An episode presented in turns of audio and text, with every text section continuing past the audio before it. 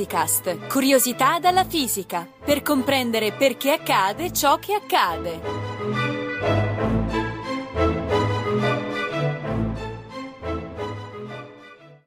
Quanti abbiamo imparato a scuola che i pianeti girano intorno al Sole, come stabilì Copernico, e che le loro orbite sono descritte dalle cosiddette tre leggi di Keplero.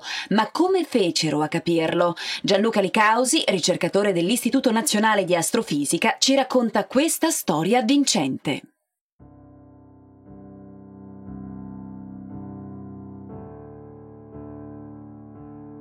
Hai visto l'eclissi di luna di ieri sera?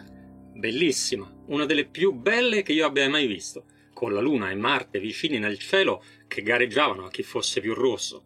È vero, e tutto è avvenuto esattamente nei tempi che avevano annunciato. So che per te è tutto ovvio, ma io resto sempre ammirata da quanto accuratamente si possano prevedere i fenomeni astronomici.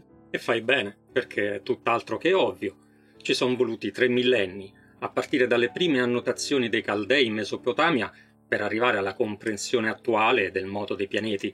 E non fu la conquista di un solo uomo. Ci volle tutta la pazienza e l'ingegno di persone geniali come Tolomeo, Copernico, Keplero, Galileo, Newton e decine di altri meno celebri ma altrettanto insostituibili per arrivare alla conoscenza che ne abbiamo oggi. Eh, tre millenni e decine di scienziati, esageri. Come può essere così complicata una cosa che oggi insegniamo anche ai bambini, come il fatto che i pianeti girano intorno al Sole? E poi lo sanno tutti, il merito è soprattutto di uno solo, Copernico. Eh no, aspetta, non è così.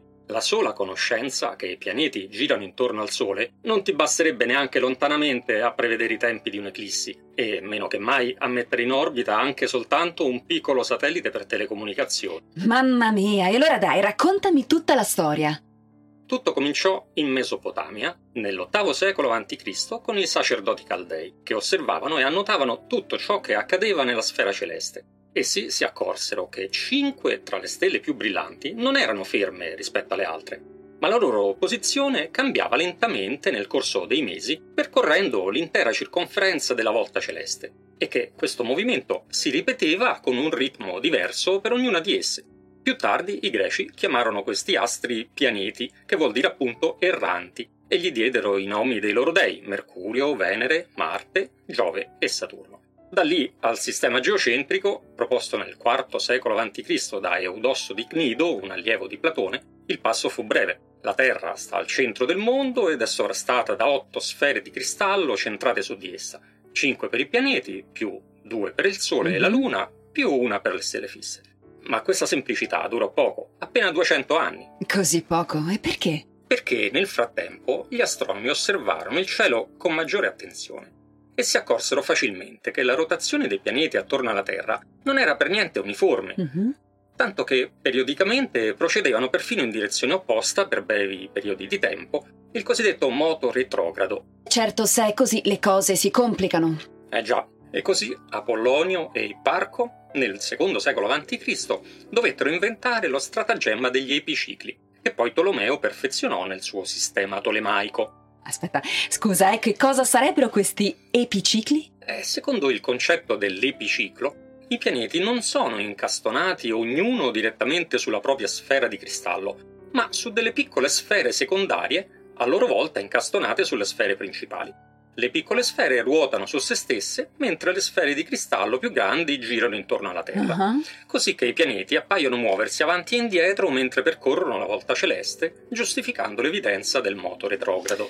Ok, sto cercando di immaginarlo. Guarda, per visualizzarlo meglio, immagina una grande sala da ballo, in cui in ogni coppia l'uomo e la donna ruotano l'uno attorno all'altro mentre la coppia gira intorno al centro della sala da dove tu la osservi. Uh-huh. Se fissi lo sguardo sull'uomo o sulla donna singolarmente, li vedrai muoversi alternatamente verso destra e verso sinistra, mentre la coppia ruota intorno a te sempre nello stesso verso. Ecco, gli astronomi pensarono che anche i pianeti dovessero fare una danza di questo tipo. Beh, mi sembra una buona spiegazione. E lo era, ma solo finché, ancora una volta, delle nuove osservazioni più accurate delle precedenti mostrarono un disaccordo anche con questa teoria degli epicicli. Infatti, nella seconda metà del 1500, l'astronomo danese Tycho Brahe misurò il moto dei pianeti con una precisione migliore di quanto avessero fatto gli astronomi precedenti. Il telescopio non era ancora stato inventato e i suoi strumenti consistevano semplicemente in lunghe aste che ruotavano lungo enormi cerchi graduati, ma questi cerchi erano così ben fatti che permettevano di misurare distanze angolari più piccole di un decimo del diametro della Luna, una cosa eccezionale per i suoi tempi. Queste osservazioni mostravano chiaramente, come fu compreso anche da Copernico, che tutto era molto più semplice se si ipotizzava che i pianeti ruotassero attorno al Sole invece che attorno alla Terra, cioè che il mondo seguisse un sistema eliocentrico invece che geocentrico. E perché sarebbe più facile? Perché non c'è più bisogno di inventarsi gli epicicli per spiegare il moto retrogrado. Guarda, puoi capirlo di nuovo con l'esempio della sala da ballo. Ok. Immagina tante persone che girano intorno al centro della sala formando dei girotondi che corrono uno dentro l'altro e nello stesso verso. Ogni girotondo rappresenta l'orbita di un pianeta. Il girotondo più grande impiega naturalmente molto più tempo a compiere il giro della sala, mentre quelli più stretti lo fanno in un tempo minore, proprio come i pianeti. Ora, se ti metti al centro della sala, come nel sistema geocentrico, vedi tutte le persone girarti attorno sempre nello stesso verso. Sì. Se invece fai parte anche tu di un girotondo, come nel sistema eliocentrico, Mhm. dove la Terra non è al centro ma ruota anch'essa intorno al Sole, vedi le persone sui girotondi più esterni al tuo andare indietro per un po' ogni volta che gli passi davanti e le superi. Il moto retrogrado dei pianeti è così spiegato dalla diversa velocità dei pianeti senza alcun epiciclo. Quindi è per questa maggiore semplicità che alla fine fu accettato il sistema eliocentrico?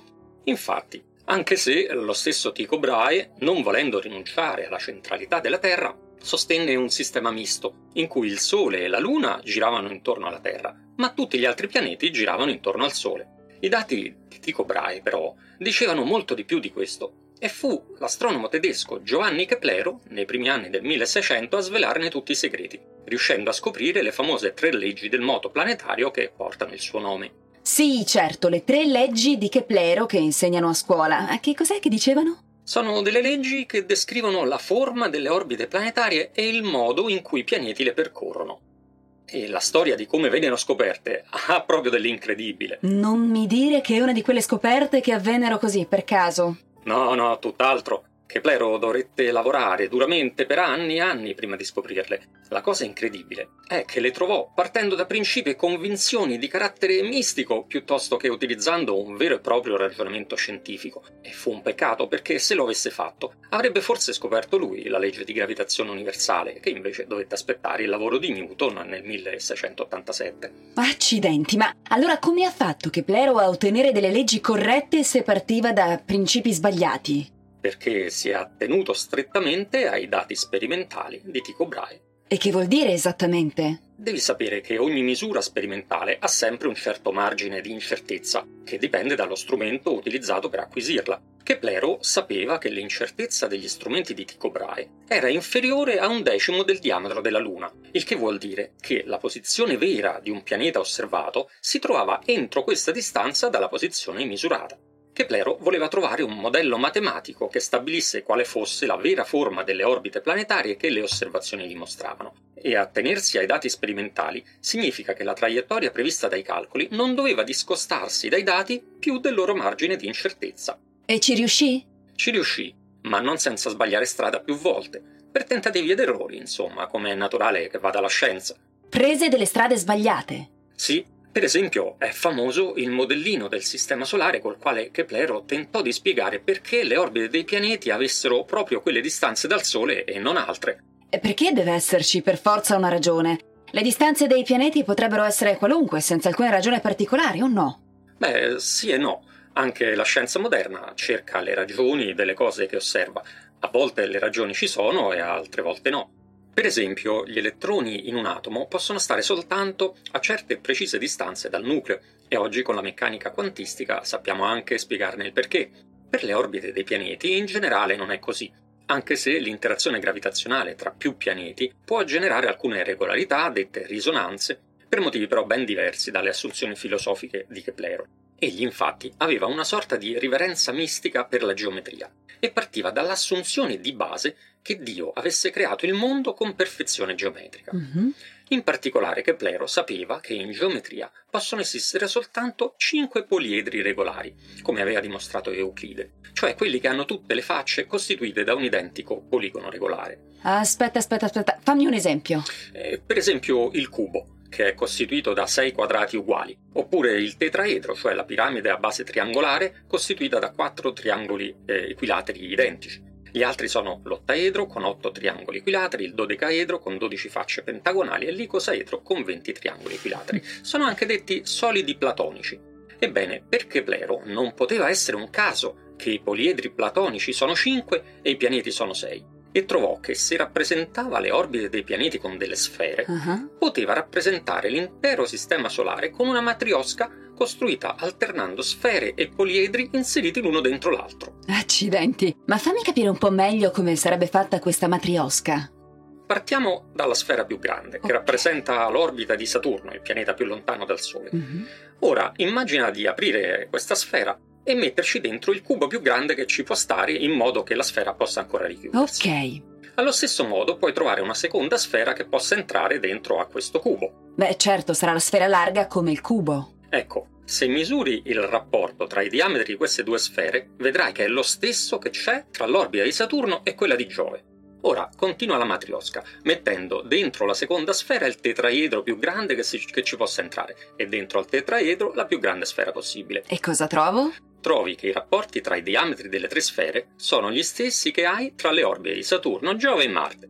Ma è incredibile! Continuando in questo modo ad alternare sfere e solidi platonici, Keplero giustificò i rapporti di distanza tra tutti i pianeti, confermando così la sua convinzione della perfezione geometrica del creato, che divulgò nel suo trattato Mysterium Cosmographicum nel 1596. Ma scusa, se la correlazione tra i solidi platonici e le orbite è così evidente, perché dici che era una strada sbagliata? La correlazione in effetti c'è, e a prima vista sembra davvero sbalorditiva, ma se fai attenzione ti renderai conto che questa correlazione in realtà non spiega proprio nulla. Infatti, 5 oggetti puoi sempre ordinarli in 120 modi diversi. E Keplero non dà alcuna spiegazione del motivo per cui la sequenza dei solidi platonici dovrebbe essere proprio quella che lui ottiene, cioè ottaedro, icosaedro, dodecaedro, tetraedro e cubo in questo preciso ordine. In altre parole, Keplero ha soltanto trovato quali delle 120 sequenze diverse dei cinque solidi si adattava meglio alle orbite dei pianeti che lui conosceva.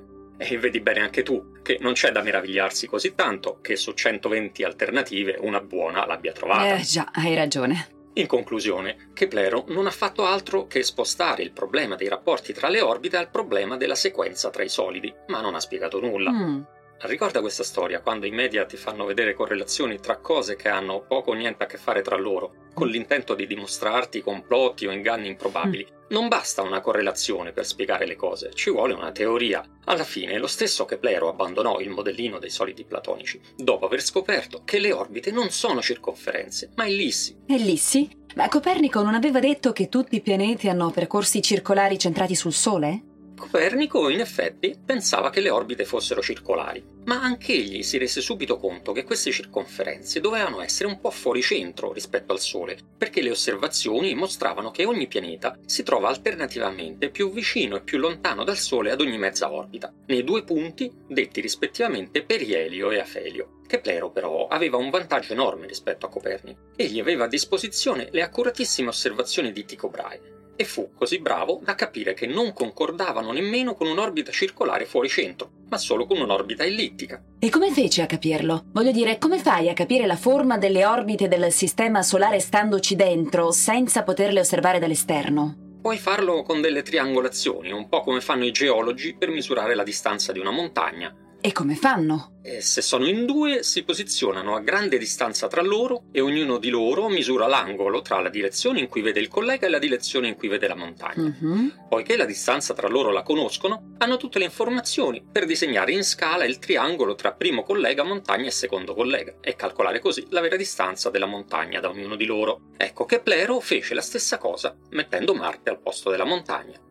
Sì, ma gli sarebbero serviti due punti di osservazione simultanei, come i due geologi di cui mi hai parlato, però di Terra ce n'è una sola. Come ha fatto? È vero, ma Tycho Brahe aveva osservato il pianeta Marte per così tante orbite che vi erano molte osservazioni in cui il pianeta era visto nella stessa posizione della sua orbita da differenti posizioni della Terra. Queste posizioni della Terra erano conosciute molto bene perché venivano calcolate dallo spostamento apparente del Sole, che era noto con gran precisione, così che Keplero fu in grado di disegnare molti triangoli tra le posizioni di Marte e le corrispondenti posizioni della Terra, tracciando infine la vera forma dell'orbita del pianeta. E vide che era un'ellisse? Esatto, Dopo vari tentativi con ovali e ovoidi di vari tipi, trovò che l'unico percorso che passava esattamente per tutte le triangolazioni entro la piccola incertezza delle misure di Tycho Brahe era proprio un'ellisse di cui il Sole occupava uno dei fuochi. Ed è proprio questa la prima legge di Keplero. Ah, ecco. In realtà la questione fu più complessa e la cosa che più diede da fare a Keplero fu la variazione di velocità che i pianeti mostrano avere lungo la propria orbita rispetto al Sole. Prima ancora di pervenire all'ellitticità dell'orbita, Keplero vide che la velocità del pianeta, nei due momenti di massima vicinanza e massima lontananza dal Sole, sono tali che la linea che congiunge il pianeta al Sole descrive aree uguali in tempi uguali, regola che oggi conosciamo come legge delle aree o seconda legge di Keplero. Giustificare queste variazioni di velocità con la teoria degli epicicli, che invece erano basati su moti circolari uniformi, richiedeva di introdurre ulteriori artifici a cui sarebbe stato difficile dare un senso fisico, Inoltre, la legge delle aree, se applicata all'intera orbita, mostrava che questa doveva essere un ovale. La forma ellittica di questo ovale era l'unica che rendeva conto contemporaneamente sia delle distanze misurate con le triangolazioni, sia delle velocità orbitali, senza alcuna discordanza con i dati. E come si spiegano queste ellissi? Perché la natura fa andare i pianeti secondo questo tipo di percorso? Beh, la ragione della forma ellittica, come scoprì Newton con la sua teoria della gravitazione universale, sta nel modo in cui la forza di gravità del Sole diminuisce man mano che ci si allontana da esso. Per la forza di gravità, questa diminuzione è proporzionale alla distanza elevata al quadrato. In altre parole, a una distanza doppia la gravità è ridotta a un quarto. La matematica di questa teoria dimostra che ogni forza che diminuisce in questo modo, cioè che quando si raddoppia la distanza la forza è ridotta a un quarto, può produrre soltanto orbite ellittiche, come quelle dei pianeti, oppure parabolico-iperboliche come quelle di alcune comete. Se la gravità diminuisse in modo diverso, per esempio si dimezzasse al raddoppio della distanza, le orbite avrebbero tutt'altra forma e la prima legge di Keplero non varrebbe. E la seconda? Anche la ragione della seconda legge, cioè del perché le orbite vengano percorse in modo da descrivere aree uguali in tempi uguali, la conosciamo grazie a Newton. Dalle sue formule, infatti, si può derivare che ogni forza centrale, cioè diretta verso un centro, che nel nostro caso è il Sole, può produrre soltanto questo tipo di moto. Tutto questo però Keplero non poteva saperlo, così che egli spiegò la ragione del moto dei pianeti, ipotizzando che il Sole ruotasse, cosa vera ma che ancora non si conosceva, e che trasmettesse questa rotazione ai pianeti attraverso una vis rotatoria, una sorta di forza di rotazione che letteralmente spingeva i pianeti lungo la loro orbita. Molto ingegnoso, una forza di rotazione invece che di attrazione. Infatti, questo modello, che oggi sappiamo essere errato, aveva però i suoi meriti. Infatti, oltre a spiegare perché i pianeti più lontani dal Sole si muovano più lentamente, spiegava anche perché la velocità di ogni pianeta lungo la sua ellisse è massima al perielio, cioè nel punto dell'orbita più vicino al Sole, e minima all'afelio, cioè nel punto dell'orbita più lontano dal Sole. Inoltre, Keplero applicò l'idea della vis rotatoria anche al sistema Terra-Luna, spiegando così perché mai la Luna ruoti attorno alla Terra. A questo punto gli mancava ancora di spiegare perché l'orbita fosse ellittica e non circolare, cosa che fece ipotizzando che il Sole emanasse anche una seconda forza, una sorta di forza magnetica, che alternativamente attraesse e respingesse il pianeta ad ogni mezza rivoluzione, avvicinandolo e allontanandolo rispetto a un'orbita puramente circolare. Molto interessante, ma le leggi di Keplero non sono tre, me ne hai dette soltanto due. Sì, è vero, sono tre. Ma mentre le prime due furono pubblicate nel Trattato Astronomia Nova del 1609, la terza fu pubblicata ben dieci anni più tardi, nel Trattato Armonice Mundi, la terza legge esprime che i quadrati dei periodi di rivoluzione sono proporzionali ai cubi delle distanze dal Sole.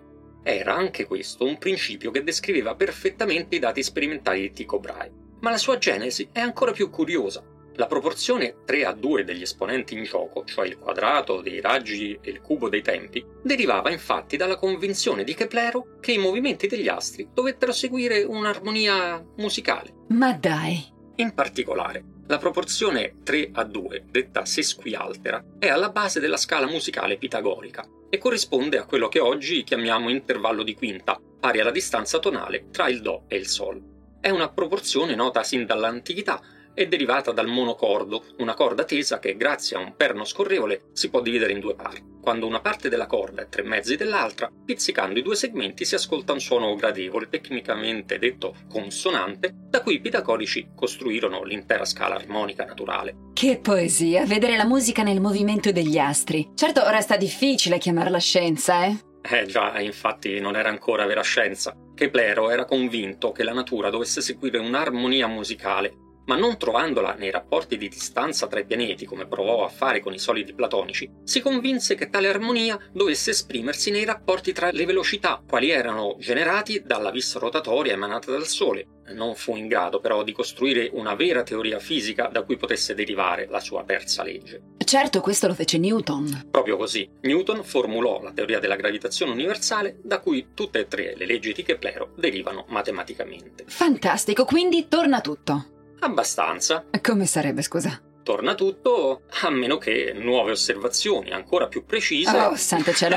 Ma Non così non si finisce mai, però, eh. Ed è già successo questo? Beh, sì. In effetti, oggi sappiamo che le orbite dei pianeti non sono perfettamente ellittiche. Co- come come? Non lo sono esattamente, perché ogni pianeta disturba l'orbita di ogni altro a causa della propria attrazione gravitazionale, Ah. che, seppur piccola rispetto a quella del Sole, è tuttavia sufficiente a produrre variazioni oggigiorno ben misurabili nella forma ellittica delle orbite. Già a metà del 1800 la teoria di Newton era in grado di calcolare con precisione queste cosiddette perturbazioni orbitali e tutti i nuovi calcoli sembravano confermare le osservazioni, tranne che per l'orbita di Mercurio, la cui intera ellisse appariva precedere, cioè ruotare attorno al Sole con una velocità doppia di quanto prevedeva la teoria della gravitazione anche considerando il disturbo di tutti i pianeti. Non dirmi che anche la teoria di Newton non vale più. In effetti, eh, la teoria della gravitazione di Newton è ormai sostituita dalla teoria della relatività generale di Einstein, che spiegando la forza di gravità come conseguenza della deformazione dello spazio-tempo, prevede perfettamente anche la velocità di precessione dell'orbita di Mercurio. Insomma, ormai avrai capito come funziona il gioco della scienza. Si parte dalle osservazioni sperimentali, si costruisce una teoria matematica che le riproduca entro le incertezze delle misure e si confrontano le nuove osservazioni con le previsioni calcolate dalla teoria. Se c'è discordanza, oltre l'incertezza della misura, o sono sbagliate le osservazioni Mm. o si sta scoprendo qualcosa di nuovo su come funziona il mondo.